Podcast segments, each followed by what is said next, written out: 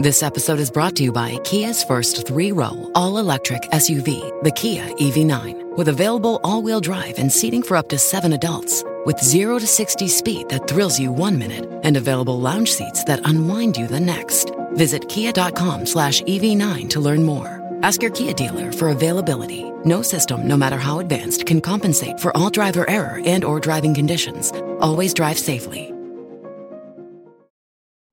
This episode of Astronomy Cast is brought to you by Swinburne Astronomy Online, the world's longest running online astronomy degree program.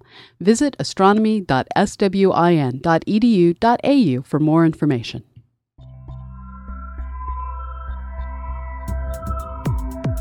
Astronomy Cast, episode 332 Stellar Collisions.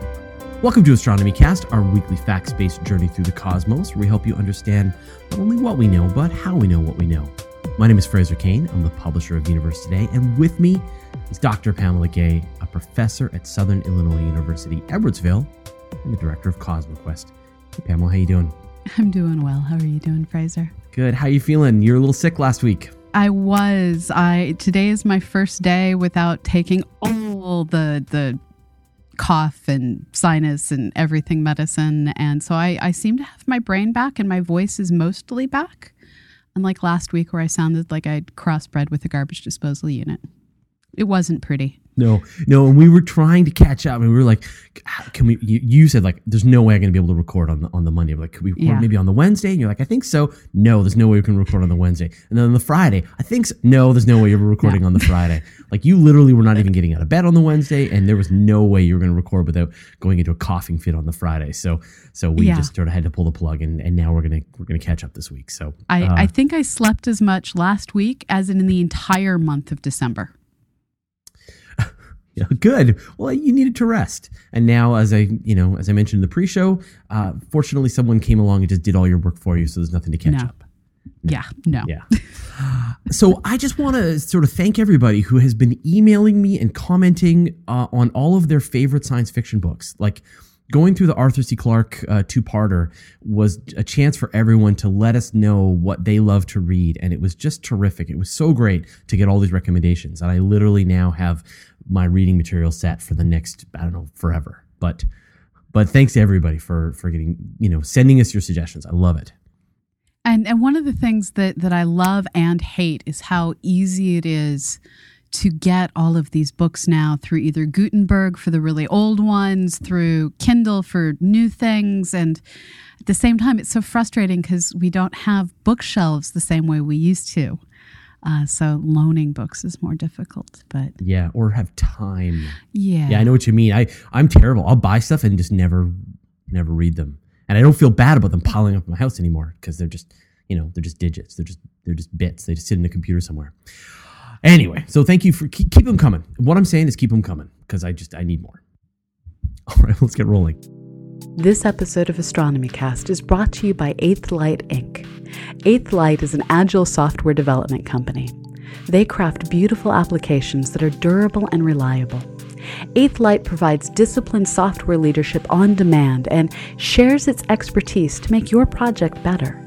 For more information, visit them online at www.eighthlight.com. Just remember, that's www.thedigit8thlight.com. Drop them a note. Eighth Light, software is their craft. So out here in the Milky Way suburbs, stellar collisions are unheard of. There are places in the galaxy where stars whiz past each other and collisions can happen. When stars collide, it's a catastrophic event and the stellar wreckage is visible half a galaxy away. So is this going to happen? Or is, is the sun going to collide with something? No. Okay, great. Because we're in the suburbs. It's boring out here. Nothing really happens. That is entirely true. Yeah. But uh, yeah, no, we live in the suburbs, and as near as we can tell, the statistical probability of us impacting anything is as close to zero as it can get. yeah, it is literally, I don't know, firing grains of sand from the opposite sides of the United States and them happening to collide with each other. Like it's, It's it's as if you managed to throw a thing of sand from Vancouver and get in my eye in St. Louis, which is made even more challenging because I'm inside a building. Right, right. About the same odds.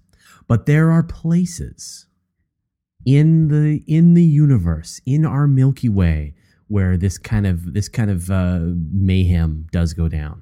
Yeah, and and and this is one of those things where when we talk about stellar collisions, uh, there, there's basically three different types. There's uh, the first thing that comes to your mind, which is star kind of hanging out by itself and gets whacked for no obvious reason. Then there are binary stars where you have two stars that formed together, lived together, and then became hateful towards one another and collided and and then you have an intermediate situation which is galaxy not galaxy clusters globular clusters where you have thousands to tens of thousands of stars all very tightly packed together. And two stars that may not have formed together eventually end up passing close enough together that they form a new binary system later in life. And those systems just like the naturally forming ones can also collide and lead to stellar mergers well, let's start with that first example then. So you're talking about just, you know, one star hanging out, doing its thing, and then another star comes out of nowhere, wham, runs into it. Yes. So, I mean, I think we can all imagine this in our mind. Um, you know, perhaps me more, uh, you know, I can really imagine this. But, but like, like, what's the scenario? What would happen? What would set this up? You know, this is one of those fluke things that incredibly rare odds of, of happening. You either have just two orbits that have poor timing. So, as two stars orbit around the galaxy, their paths cross at the same moment and place in time. Same moment and same place. Time is the same thing as the moment. Um, or you have uh, galaxies colliding. In the process, orbits get changed, things end up crossing this is not something that's statistically supposed to be something we need to worry about. But it can happen. Well, it's a big universe. And so something universe. horrible is happening to someone somewhere. All the time. All the time. An infinite amount of time. Something horrible is happening. Stars are colliding all over the place. If you look out billions of light years to the hundreds of billions of galaxies that are out there. So, so while this is the least likely to occur, it is the one most often imagined. Uh, you see it in science fiction books. You see it in all sorts of different things. Collisions between stars, not likely, but possible. So, what would happen then in this situation? So, you've got just you know two random stars, splash. So, what would happen? So, in the most improbable case of they have sufficient uh, center of mass on center of mass action that they don't end up spiraling around each other, but they actually pretty much collide in one momentous kablooey. It will literally go kablooey in the form of some sort of a nova. You throw all of this mass together. It's going to radically change the type of thermonuclear reactions that can go on. You're going to have ran- radical changes in the pressure of the system, in the temperature of the system. And depending on the the types of masses involved, uh, you're either going to get a system that completely annihilates itself, or simply flares out and and leaves behind a new type of star as a remnant. Um, the latter case is what's going to happen if you end up with a tiny star falling into a larger star or two smaller stars coming together. Um, that's less exciting, but how exciting it is will also depend on what is the difference in velocity. So you have to take into consideration not just the mass of the two systems, but uh, they could be coming together fairly quickly.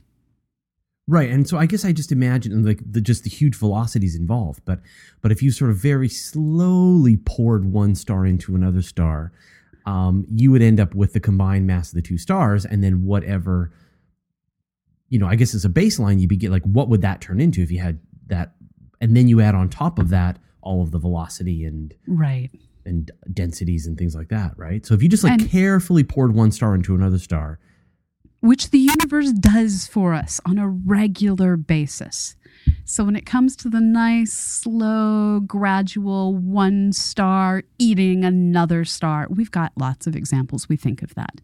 Uh, when we look out at globular clusters, uh, we see what we call blue stragglers. This is stars that are unusually blue, which indicates unusually young for the age of the system that they're located in. We we haven't totally caught one in the act of becoming a blue straggler, so there's a few different theories for how they came into existence, but one of the main theories for where blue stragglers come from is you have a binary system and the stars in the binary aren't that massive and they're very close and over time they slowly either suck matter one from the other or they slowly get close enough that they merge into a single star. And that single star bloats up nice, happy, bluer than you would expect. And so you end up with this unusual composition, unusual color from a nice, gentle merger. Right, but I imagine the situation. You've got these stars that have been living out their life in the main sequence phase to to a certain extent for as long as they have. they've used up X amount of the hydrogen in the core. They've turned it into helium. You know, they're they're just the standard thing. I mean, if you bring this other star in and you collide them together, is it just going to literally reset the clock on the star? Is it going to bring it back to to? It's going to yeah. be a freshly born star again with it, nice hydrogen all mixed up again, and it's time to begin fusion it, it's again. Unclear what happens in the nucleus. This this is one of the really neat things for people who are trying to model the insides of stars. You're going to end up essentially with two stellar nuclei, two stellar cores orbiting one another within a shared envelope for a while how quickly those two nuclei merge into a single nuclei. That's going to shake up the entire process. You're also going to end up with the new nuclei has uh, some form of mixed up composition that will both include the nuclearly enriched materials from the processes that have already been going on. But it's impossible to imagine one of these situations where you don't also mix in a more virgin uh, material from the envelopes of the stars. So, yeah, it's going to reset the clock to a point, but you're still going to end up with this star with a really strange composition. And is this maybe what we're seeing with these blue straggler stars, right? That they're they've gone, someone's pressed the reset button on a star yes. that that should have been dead billions of years ago. Or at least more evolved. I mean, these these aren't big stars, so dead is is stretching it, but they definitely shouldn't have been blue. They should have been significantly more red, significantly more evolved. And just sort of hanging out being elderly stars instead of being young and excitedly blue stars.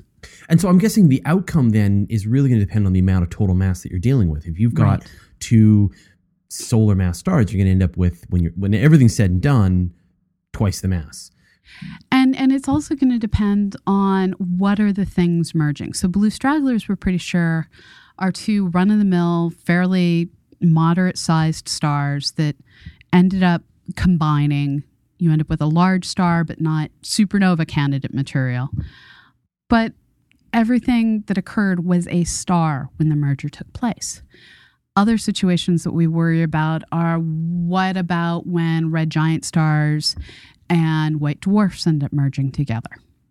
So this is what this, happens. well, depending on how it occurs, you can either end up with um, the the white dwarf sucking material off of the red giant star until it generates a giant thermonuclear reaction that we refer to as a type 1a supernova or type 1b supernova. And uh, another possible situation. And again, this is like the blue stragglers. We can't catch the stars in the act, so this is strictly a theoretical, well, maybe this explains what we're seeing.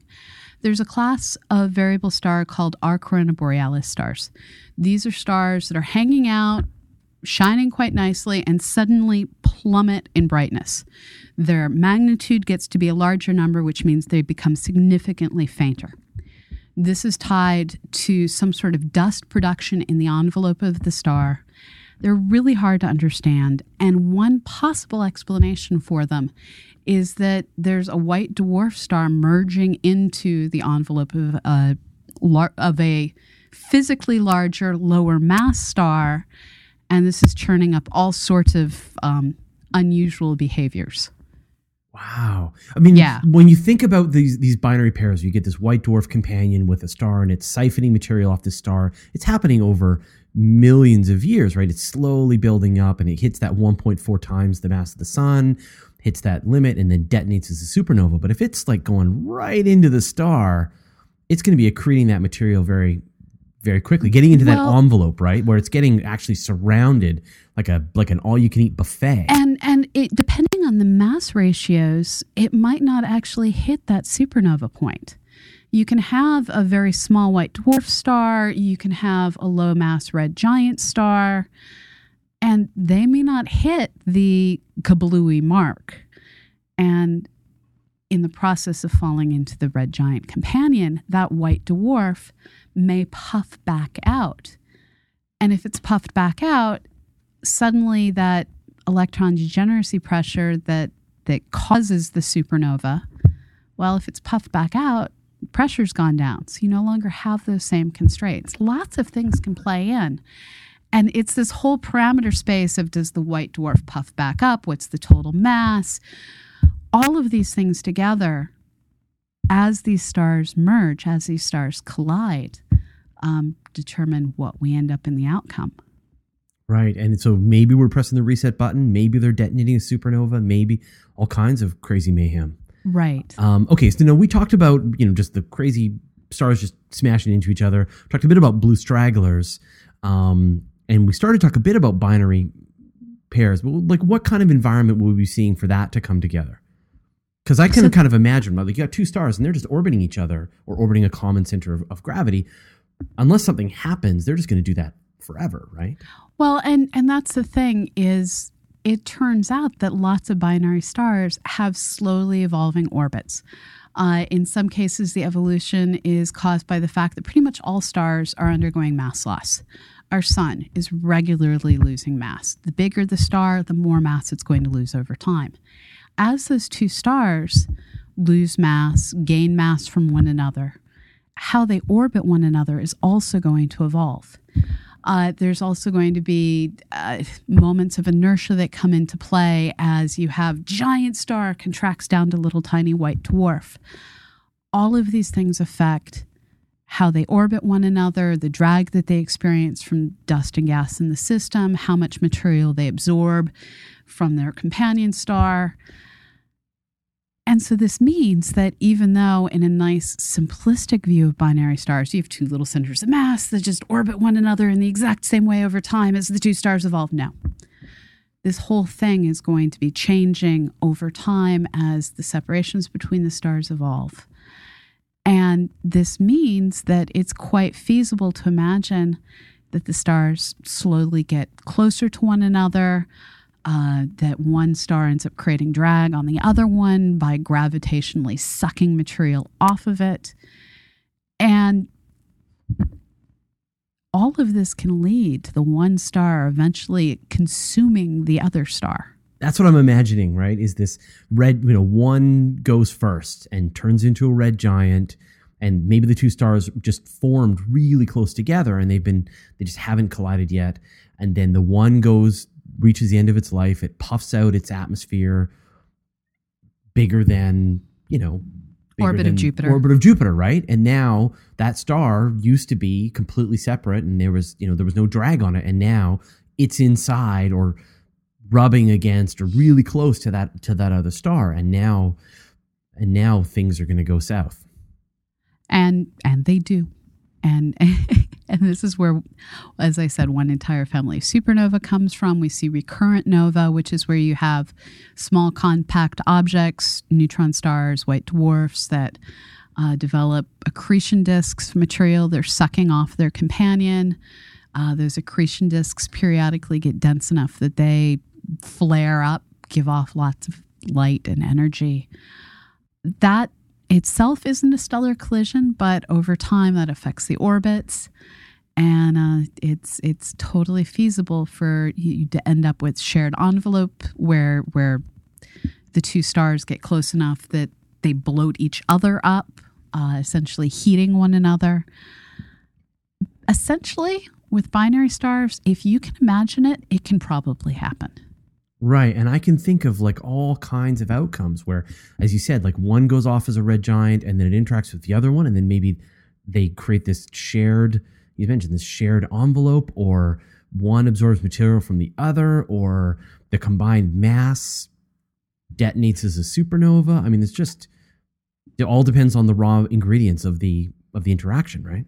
And and we thought we had a good understanding of all the different ways that things can go wrong. And then we saw V838 Mon. This was a star that back in 2002 uh, went from being a completely boring star that no one paid any note to to suddenly it became one of the brightest stars in the entire galaxy. And this flash of light that it gave off uh, radiated through surrounding shells of material.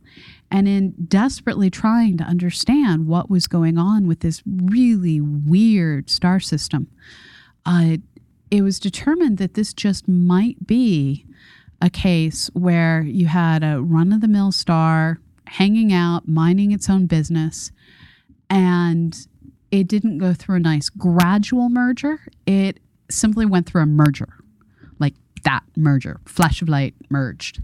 Um, it's unclear if it consumed a star, if it consumed a planet, if it consumed multiple planets. But unless it undergoes a second nova like event, one of the best explanations we have for why the heck this star did whatever it did was that it was a stellar merger. So the universe is still finding new ways to surprise us. Now, we've talked about one extreme environment, which is these globular clusters. Uh, oh, I said that wrong. Globular clusters. Um, you guys are infecting me. Um, so, what about the center of the Milky Way, in the center of galaxies, where you've got stars orbiting the supermassive black hole like planets going around the sun? It's really dense. And, and, so, in these situations, we do occasionally end up with things falling into the supermassive black hole. That's fairly rare as far as we can see in our own galaxy. Um, but we also end up with a much denser stellar environment. So, just like with globular clusters, where you see the blue stragglers forming through various types of binary stars coming together, we can't necessarily say what a blue straggler is in the center of the galaxy, but there's no reason to think that the same physics doesn't apply. With globular clusters, the blue stragglers stand out because in a globular cluster, pretty much all of the stars formed at one time, and all of them formed with the same basic material. So when you look at them, you can say, okay, all of these should be the same age. We shouldn't be seeing these overly blue guys over here when we look at the center of the Milky Way, we can't say that all the stars formed at the same time. We can't say they all formed with the same material. So we can't say, oh, these are overly blue. But the densities are high enough that we'd expect there to be the same sorts of capture events where two stars pass near one another, gravitationally grab hold of each other, become a binary star system, and over time evolve to consume one another and become a blue straggler that you can't tell is a blue straggler and then that thing gets smashed into the supermassive black hole, and it's who knows mayhem all around. yeah, black hole doesn't eat everything; it just occasionally noms on things that have unfortunate orbital parameters. Yeah, I mean, it's always important to remember that it's it's just a big gravitational source. It's not like a vacuum cleaner. No, no. So so in order to fall in, you have to have some series of unfortunate events that lead you to gain an orbit that sends you literally on a death spiral. So one event that's coming up that's going to test this, you know, this probability is our merger with Andromeda in the next, I don't know, five five to seven billion years from now. The Milkdromeda. Event. The Milk Milkdromeda, yeah, the Milk Milkdromeda event. So what's so what's going to happen for for the stars in the in both galaxies? You know, this is one of those things where that type of collision that you worry about is not something that you really actually need to worry about. For the most point, all of the stars are going to just move past one another. They're going to collectively settle into new orbits. And yes, in the center of the new resulting galaxy, you're going to have higher densities, higher frequencies of binary stars. But overall, things aren't going to hit each other You're not going to end up with a whole bunch of new V838 Mons taking off. It's just not a concern. Now, dust is is going to dust clouds colliding left and right, massive amounts of star formation, material getting driven into the core of the resultant galaxy. All of that stuff's going to happen. Active galactic nuclei as as the resultant black hole or binary black hole system uh, in the center happily consumes dust. Yeah, but stellar collisions very very low probability.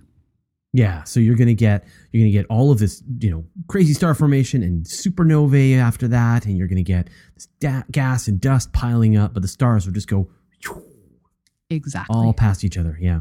Okay, so we talked about about sort of normal what we would all imagine as stars, but there's a lot of exotic objects like neutron stars and white dwarfs, and they can collide with other objects and with each other, and and so you know, and and those we do see a little more often, don't we? Like because they're and, bright. And- and this is the binary merger situations. This is typically where you have two stars born together, grew up together, one became more aggressive, exploded and did bad things to its neighbor. Um, you can end up, depending on the mass ratio, sometimes with a pair of neutron stars that end up eventually merging, colliding, supernova, black hole, or just kablooey, depending on the mass ratios. You can end up with uh, white dwarf neutron stars, neutron black hole, black hole, black hole. If you can come up with a combination, nature has created it. And over time, all of these things are going to have orbits that lead them to eventually merge. Uh, maybe not every binary system, definitely not every binary system, but every possible combination will at some point have an example of what happens when two stars merge. But like with neutron stars, don't you have like almost gravitational waves are are contributing to them spiraling inward on each other? You you get that with all of the extraordinarily high mass systems. So you get that with the neutron stars, with the black holes. We even start to see that with things where you have a neutron star and a white dwarf. Uh, so pulsars is one of the places where, where we've been able to spot these things. Uh, pulsars are a special type of neutron star that's spinning quickly. Um, the universe is filled with all sorts of exotic matter trying to merge with other exotic matter. But I think the amazing thing with those is is they they're probably even more rare, like two neutron stars coming together and and detonating as a gamma ray burst, right? But the resultant explosion is so powerful that we see it in galaxies hundreds of millions or even billions of light years away. So we're seeing these incredibly rare events, but they're so energetic that we just see them from halfway across the universe. Right, and and that's one of those things that I have to admit I sort of take for granted is yeah, exotic matter, it explodes, kablooey. But yeah, when two neutron stars merge, the resultant supernova and gamma ray burst will make that merger brighter than the entire host galaxy that it's sitting in and wipe out a goodly portion of the of the everything in in its region. Yeah, it's the universe. It's destructive. It's trying to kill us. Yeah, we know it's trying to kill us. And it's showing, it's demonstrating it by happily scouring a quarter of a galaxy with one explosion. It's crazy. No big deal. No big deal. Yeah, universe, I got my eye on you. Awesome. Well, thank you very much, Pamela. That was cool. Next week, we're going to talk about uh, planets colliding. Yikes. And um, and then I'm not sure, but actually, someone recommended we should talk about galaxies colliding. I don't know if we have. Maybe we have. I anyway, think we have. yeah, I think we have. Anyway, awesome. Thanks again, Pamela, and we'll see you. Uh, we'll see you next week. Sounds good. Thanks for listening to Astronomy Cast, a nonprofit resource provided by Astrosphere New Media Association, Fraser Cain, and Dr. Pamela Gay. You can find show notes and transcripts for every episode at astronomycast.com. You can email us at info at astronomycast.com. Tweet us at astronomycast. Like us on Facebook or circle us on Google+. We record our show live on Google+, every Monday at 12 p.m. Pacific, 3 p.m. Eastern, or 2000 Greenwich Mean Time. If you missed the live event, you can always catch up over at cosmoquest.org. If you enjoy Astronomy Cast, why not give us a donation? It helps us pay for bandwidth, transcripts, and show notes. Just click the donate link on the website. All donations are tax deductible for U.S. residents. You can support the show for free, too. Write a review or recommend us to your friends. Every little bit helps. Click support the show on our website to see some suggestions. To subscribe to the show, point your podcatching software at astronomycast.com slash podcast.xml or subscribe directly from iTunes. Our music is provided by Travis Searle, and the show is edited by Preston Gibson.